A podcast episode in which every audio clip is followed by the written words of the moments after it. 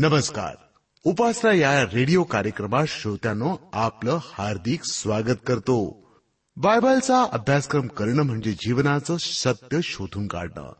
समुद्रात खोलवर गेल्याशिवाय मोती मिळत नाहीत ना त्याचप्रमाणे बायबलचा सखोल अभ्यास केल्याशिवाय आध्यात्मिक ज्ञान मोती मिळणार नाहीत जगातील अनेक गोष्टींचा लोभ मोह लालसा आम्हाला वाटत असते पण त्या मिळून देखील आमचा उद्धार होणार नाही उद्धार होण्यासाठी प्रभू येशूची शिकवणच खूप महत्वाची आहे उपासना कार्यक्रमात सहभागी होऊया या गीतासह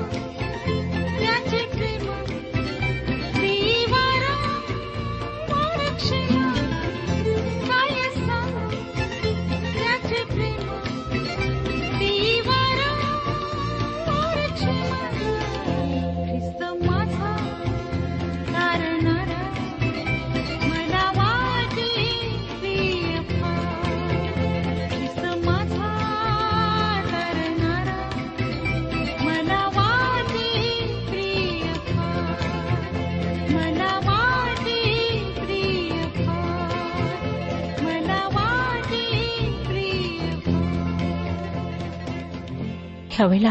आपण प्रार्थना करूया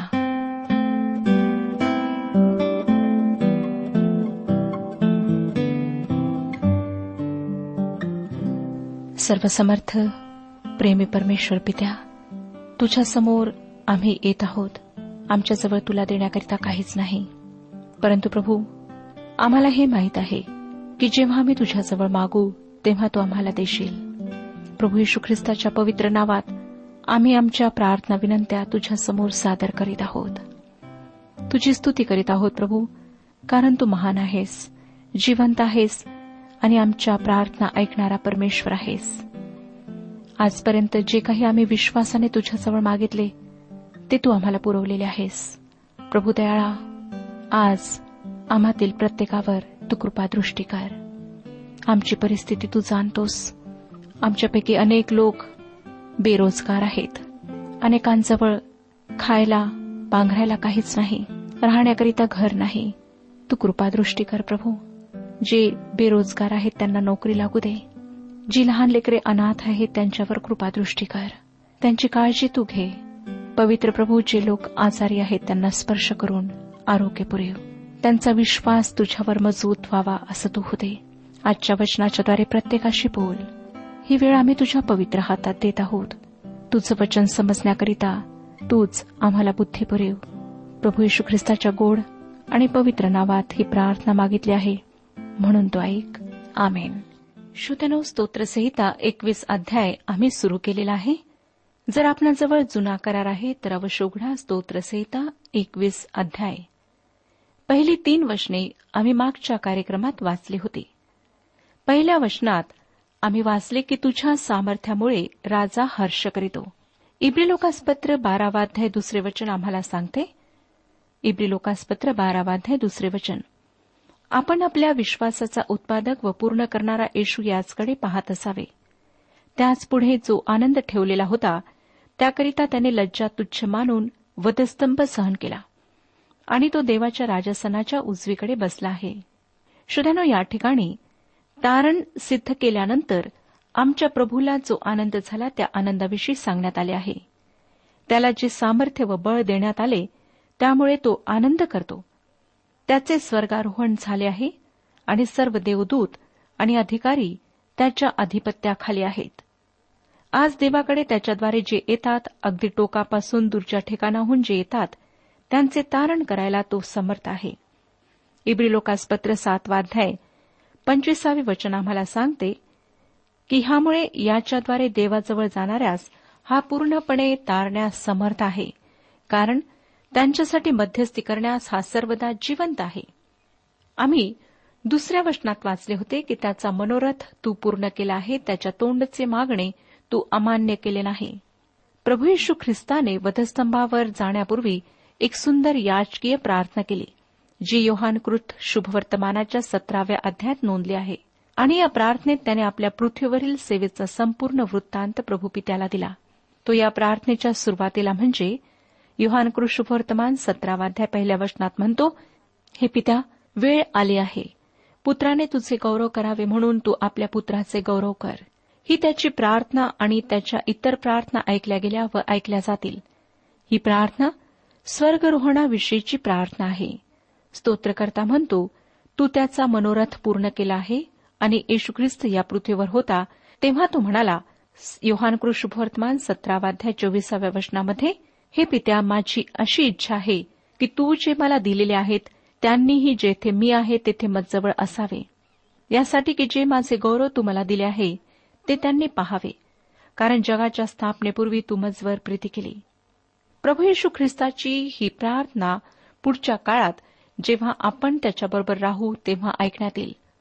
तो पृथ्वीवर हे शक्य करण्यास आला देवपित्याने त्याच्या पुत्राच्या मुखाद्वारे निघालेल्या प्रार्थनेला रोखून ठेवलेले नाही अर्थात ही अशी गोष्ट आहे की ज्यावर आम्हाला थांबून मनन करायचे आहे श्रोत्यानो आजही तो तुमच्या व माझ्या करिता परमपित्याजवळ मध्यस्थी करीत आहे आणि प्रभूपिता त्याच्या नावात आम्ही जे मागतो ते आम्हाच देतो यासाठी त्याच्या ठाई पित्याचे गौरव व्हावे आता आपण एकविसावाध्याय चार ते सहा ही वशने वाचूया त्याने तुझ्याजवळ जीवन मागितले तू त्याला युगानुयुगाचे दीर्घ आयुष्य दिले तू सिद्ध केलेल्या तारणाने त्याचे मोठे गौरव होते तू त्याला प्रताप व महिमा ह्यांनी भूषित करीतोस त्याने सर्व काळ आशीर्वादाचा साठा व्हावे असे तू करीतोस तू त्याला आपल्या समक्षतेने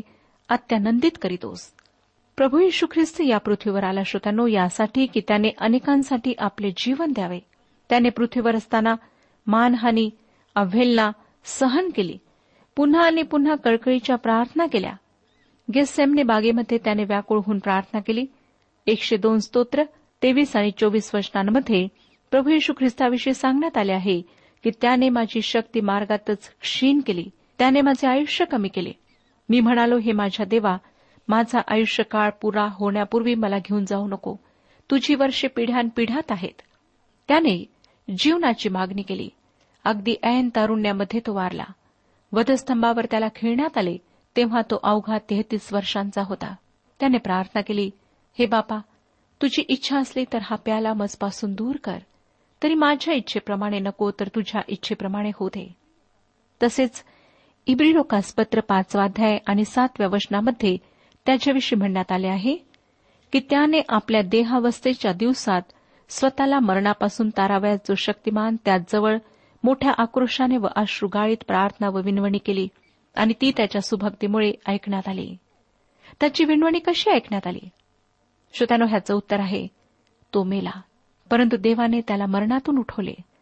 आता तो गौरवी शरीरामध्ये सर्व काळ जिवंत आहे तो देवाच्या उजवीकडे बसलेला आहे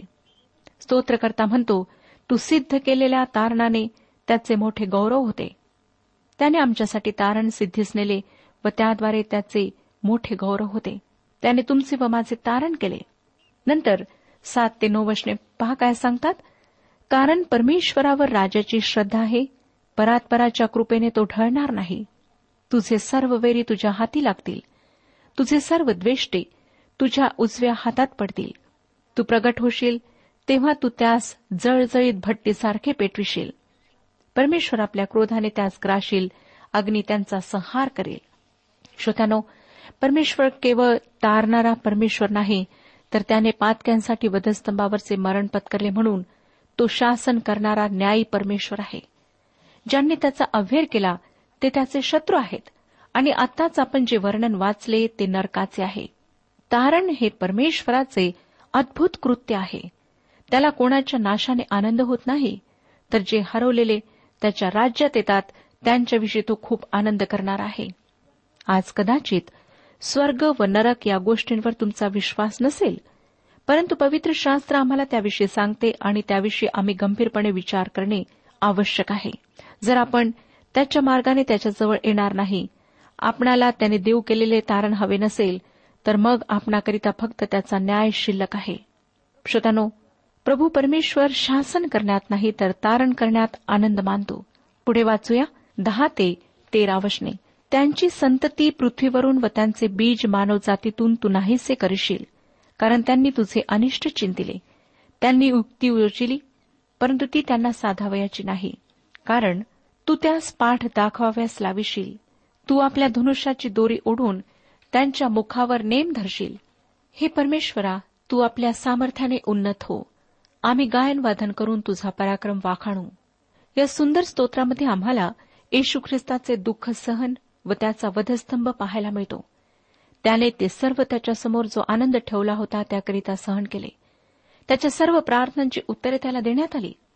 आता राजा म्हणजे येशू ख्रिस्त स्वर्गात आहे आम्ही त्याला तेथे गौरव व सन्मान यांनी मुकुटमंडित झालेले पाहतो त्या ठिकाणी त्याच्याजवळ अवर्णनीय आनंद आहे व आपल्या वैभवी राज्याची तो प्रतीक्षा करीत आहे तसेच हे स्तोत्र परमेश्वराच्या शासनाचेही वर्णन करते आणि हेच चित्र प्रगटीकरणाच्याही पुस्तकात देण्यात आले आहे प्रेषित पौलाने थेसलनिकाकरास दुसरे पत्र पहिला अध्याय सात ते दहा या वचनांमध्ये याचा उल्लेख करून म्हटले थेसलनिकाकरास दुसरे पत्र पहिला अध्याय सात ते दहा वचने तर ते प्रभू येशू आपल्या सामर्थ्याच्या दूतासह स्वर्गातून अग्निज्वाला विष्टीत असा प्रगट होण्याच्या समय होईल तेव्हा जे देवाला ओळखीत नाहीत व आपल्या प्रभू येशूची सुवार्ता मानित नाहीत त्यांचा तो सूड उगवेल तो आपल्या पवित्र जनात गौरव मिळविण्याकरिता आणि त्या दिवशी विश्वास ठेवणाऱ्या सर्वांच्या ठाई आश्चर्यपात्र होण्याकरिता येईल कारण आम्ही दिलेल्या साक्षीवर तुम्ही विश्वास ठेवला आहे तेव्हा ते प्रभूच्या समोरून व त्याच्या सामर्थ्याच्या गौरवापासून दूर होऊन युगानुयुगीचा नाश हा दंड त्यांना मिळेल श्रोत्यानो प्रभू येशू ख्रिस्ताच्या स्वर्गरोहणाविषयी असलेले हे एक सुंदर स्तोत्र आहे आज तुमचे प्रभू येशू ख्रिस्ताबरोबरचे नाते कसे आहे याविषयी तुम्ही विचार केला आहे काय प्रभू येशू ख्रिस्ताने आमच्यासाठी जे काही सहन केले ते दावीद राजाने ख्रिस्त जगात येण्याच्या हजार वर्षांपूर्वी स्तोत्रांमध्ये विदित केले आमचा प्रभू परमेश्वर पुढे घडणाऱ्या गोष्टी विदित करणार आहे व आपले संकल्प पूर्णत्वास नेणार आहे येशू ख्रिस्त त्याचा पुत्र याला जगामध्ये पाठविण्यापूर्वी प्रभू परमेश्वराने आपल्या सेवकांच्याद्वारे लोकांना त्याच्याविषयी विदित केले आणि तो या पृथ्वीवर येऊन गेल्यानंतरही त्याच्या दुसऱ्या येण्याविषयी देखील परमेश्वराने आम्हाला विदित केले आहे त्याची नोंद पवित्र शास्त्रात आहे म्हणून त्याच्याविषयी आम्ही आमची भूमिका काय आहे हे ठरवणे अत्यंत आवश्यक आहे महत्वाचे आहे देवपुत्र प्रभू ख्रिस्त याने देह धारण करून या पृथ्वीवर तेहतीस वर्षे वास्तव्य केले त्याच्या सेवेच्या शेवटी त्याला तो निरपराधी असताना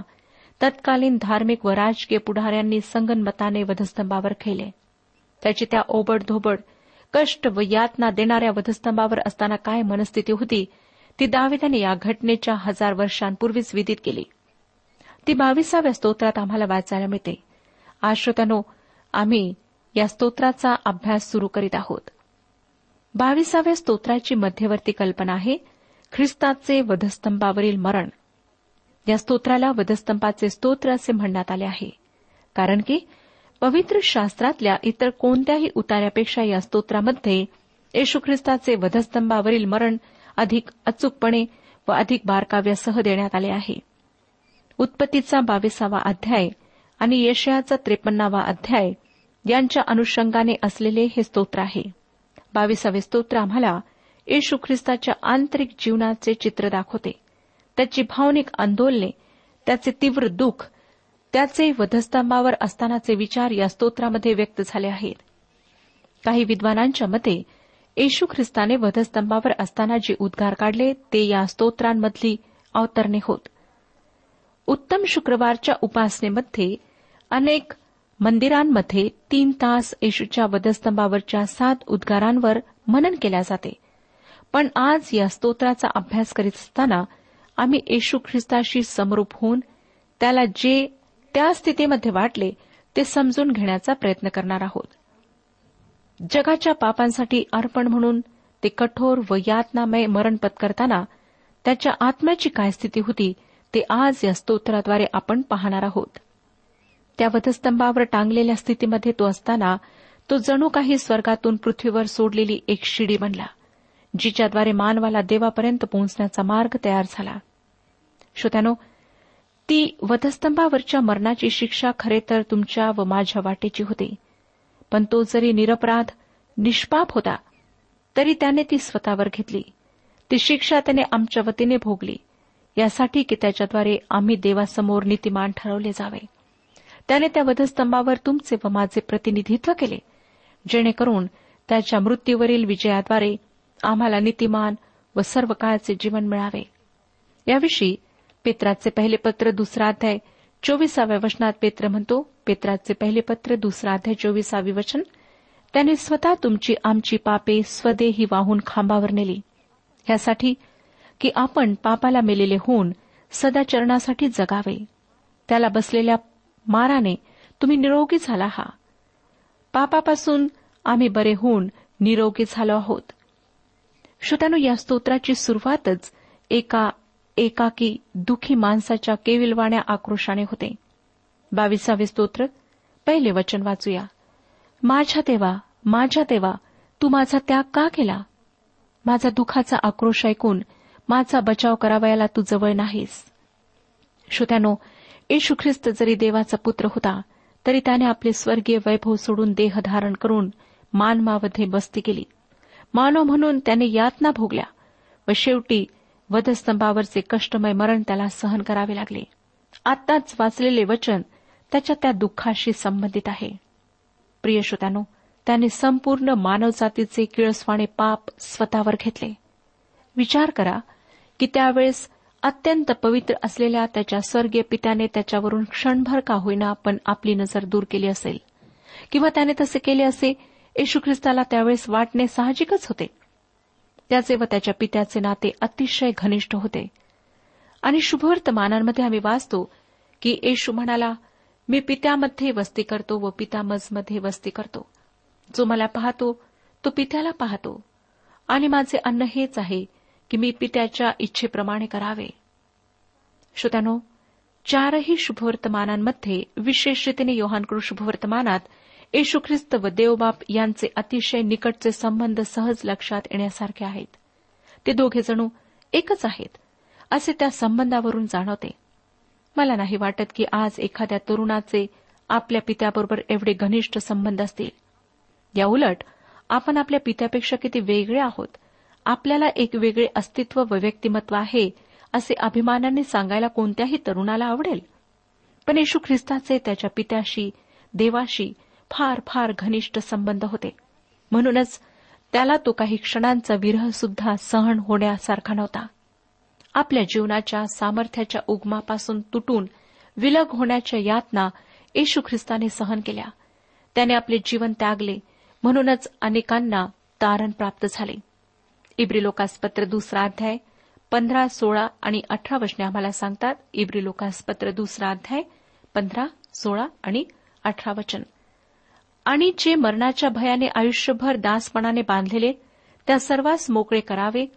सर्वांस माहीत आहे की तो देवदूतांच्या साह्यास नव्हे तर आभ्रामाच्या संतानाच्या साह्यास येतो कारण ज्या अर्थी त्याने स्वतः परीक्षेचे दुःख भोगले त्या अर्थी ज्यांची परीक्षा होते त्यांना सहाय्य करावयास तो समर्थ झाला आहे श्रोत्यानो परिपूर्ण मानव येशू ख्रिस्त याची परिपूर्णता आम्हाला तो वधस्तंभावर असताना दिसते देवावर विसंबून राहायला शिकला आणि आपल्या प्रत्येक कृतीमध्ये देवावर विसंबून राहणे तो शिकला परंतु त्या वधस्तंभावर तो अतिशय एकाकी व दुखी देवाने त्या गेलेला असा होता तो अशा स्थितीत होता की मानवाच्या पातळीवर असणे किंवा दैव पातळीवर असणे कोणत्या तरी एका पातळीवर असणे त्याला शक्य नव्हते येशू ख्रिस्त हा मानव त्यागिलेला होता त्याचे इतका भयान अनुभव तो भयंकर एकाकीपणाचा अनुभव दुसऱ्या कोणाला कधी आला नसणार त्याने एकट्याने ते प्रचंड दुःख झेलले देवाने त्याला का त्यागले पुढे आम्हाला बावीसाव्या स्तोत्राचे तिसरे वचन सांगते तरी पण हे इस्रायलाच्या स्तवनात बसणाऱ्या तू पवित्र आहेस या ठिकाणी देवबापाने येशू ख्रिस्ताचा त्याग का केला त्याचे उत्तर आहे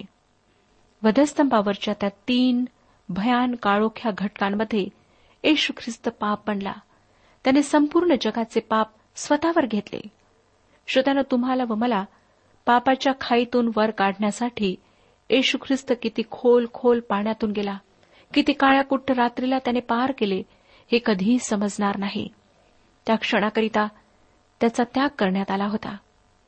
परंतु या परिस्थितीतला विरोधाभास हा होता की त्याच घटकेला प्रभुदेव त्याच्यामध्ये जगाबरोबर स्वतःचा समेट घडून आणत होता प्रभू यशू ख्रिस्ताने या घटकेपूर्वी आपल्या शिष्यांना योहानकृ शुभवर्तमान सोळावाध्याय आणि बत्तीसाव्या वचनामध्ये सांगितले योहानकृ शुभवर्तमान सोळावाध्याय बत्तीसावे वचन पहा अशी घटका येते किंबहुना आली आहे की तुमची दानादान होऊन तुम्ही सर्व आपापल्या घरी जाल व मला एकटे सोडाल तरी मी एकटा नाही कारण पिता मजबूरवर आहे तो जेव्हा तुरुंगवासात होता जेव्हा त्याला फटके मारण्यात येत होते त्याला वधस्तंभावर खेळण्यात येत होते तेव्हा पिता त्याच्या संगती होता परंतु त्या शेवटच्या तीन तासांमध्ये त्याला पापार्पण बनविण्यात आले होते आणि त्याला ठेचावे असे पित्याच्या मर्जीस आले श्रोत्यानं तुम्हाला व मला देवाने त्यागणे या शब्दाचा काय अर्थ करणार या पृथ्वीवरच्या अगदी नीच माणसालाही देवाने त्यागलेले नाही देवाकडे कोणीही येऊ शकते अगदी अत्यंत क्रूर गुन्हेगारही देव त्याला घालून देणार नाही पण येशू ख्रिस्ताने तुमचे माझे जगाचे पाप स्वतःवर घेतले आणि देवाने त्याचा त्याग केला येशू ख्रिस्त म्हणत आहे माझ्या देवा माझ्या देवा तू माझा का त्याग केलास या ठिकाणी का त्याग केलास हा प्रश्न त्याने संशयाच्या पोटी विचारला नाही दुःखाने किंवा असंयमाने विचारला नाही त्याचा हा प्रश्न त्याच्या अतीव वेदनेतून उच्चारला गेला त्याने आपले सर्व आयुष्य पवित्रतेत निरपराध असे खालवले आणि म्हणूनच आताचे हे दुःख त्याच्याकरिता अधिक होते हा उद्गार त्याच्या अत्यंत प्रखर अशा एकाकीपणाच्या पोकळीतून बाहेर पडला होता तो भयंकर एकाकी होता कारण संपूर्ण जगाचे पाप त्याच्यावर लादण्यात आले होते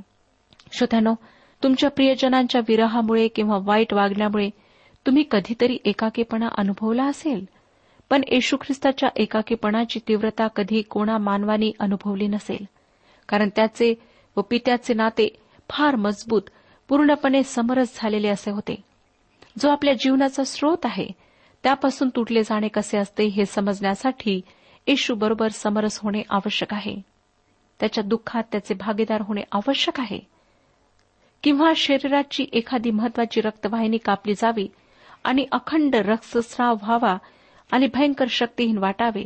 किंवा अंधाऱ्या पोकळीमध्ये एखाद्या पाकोळीने वाट शोधत भिरभिरत राहावे असाच काहीसा अनुभव येशू ख्रिस्ताने घेतला असेल शब्द अपुरे पडतात होय श्रोतानो ह्या स्थितीचे वर्णन करण्याकरिता शब्द अपुरे आहेत पुढे तो देवाला म्हणत आहे माझा दुखाचा आक्रोश ऐकून माझा बचाव करावयास तू जवळ नाहीस होय जेव्हा येशू ख्रिस्ताची समोर सुनावणी चालू होती तेव्हा तो शांत उभा होता येशायाचे पुस्तक त्रेपन्नावा अध्याय आणि सातव्या वचनात त्याविषयी आपण वाचतो की त्याचे हाल हाल केले तरी ते त्याने सोशिले आपले तोंड सुद्धा उघडिले नाही वधाव्यास नेत असलेल्या कोकराप्रमाणे तो गप्प राहिला त्याने आपले तोंड उघडिले नाही जेव्हा त्यांनी त्याला चापकाचे फटके मारलेत वधस्तंभावर टांगून त्याच्या हातापायात खिळे ठोकलेत तो काहीच बोलला नाही परंतु जेव्हा देवाने त्याचा त्याग केला तेव्हा त्याने सिंहाप्रमाणे आरोळी मारली तो आक्रोश ती आरोळी अतिवेदनांमुळे होती वधस्तंभावर त्या अतिशय यातनादायी स्थितीमध्ये तो टांगलेला असताना त्याने मोठा आक्रोश करून देवाला म्हटले की तू माझे कणणे का ऐकत नाहीस त्यावेळेस परमेश्वराने तो वेदनांचा यातनांचा एकाकीपणाचा दुःखाचा प्याला त्याच्यापासून दूर केला नाही कारण त्याने जर तो प्याला ख्रिस्तापासून दूर केला असता तर श्रोत्यांनो तुम्हाला व मला पापाच्या दास्यातून कधीच मुक्ती मिळाली नसती आम्ही कधीच सर्व जीवनाची आशा करू शकलो नसतो त्याने तो दुःखाचा कटू व विषारी प्याला प्राशन केला म्हणून आज आम्हाला देवाची लेकरे होण्याचा अधिकार प्राप्त झाला त्याच्यावर विश्वास ठेवल्याने आम्हाला तो प्राप्त होतो परंतु श्रोतनो आज अजूनही तुमचे मन त्याच्याविषयी कठीण असेल तर तुमच्या इतके दुर्दैवी कोणी नाही कारण देवाने त्याच्याद्वारे तुम्हाला हे दोन आशीर्वाद देऊ केले आहेत ते स्वीकारणे न स्वीकारणे यावर तुमचे सुख आणि शांती अवलंबून आहेत प्रभू परमेश्वर आपला सर्वांस आशीर्वाद देऊ आजच्या उपासना कार्यक्रमात परमेश्वराच्या जिवंत वचनातून मार्गदर्शन आपण ऐकलं आजच्या या वचनातून आपणास काही आशीर्वाद मिळाला असेल यात काही शंका नाही सुदैव जीवनविषयक काही शंका असल्यास किंवा काही प्रश्न असल्यास किंवा काही प्रार्थना निवेदन असल्यास पत्राद्वारे आम्हाच अवश्य कळवा आम्हाला अगदी आनंदच होईल पत्र व्यवहारासाठी आमचा पत्ता लिहून घ्यावा कार्यक्रम उपासना पोस्ट बॉक्स क्रमांक एक शून्य दोन बेझनबाग नागपूर पिनकोड क्रमांक चार चार शून्य शून्य शून्य चार आमचा ईमेल अॅड्रेस आहे Marathi T T B at radio eight eight two dot com email address पुन्हा एकदा ऐका Marathi T T B at radio eight eight two dot com बरं तर आता इथंच थांबूया कारण आपल्या कार्यक्रमाची वेळही संपत आलेली आहे पुन्हा आपली भेट आपल्या पुढल्या कार्यक्रमात तोपर्यंत नमस्कार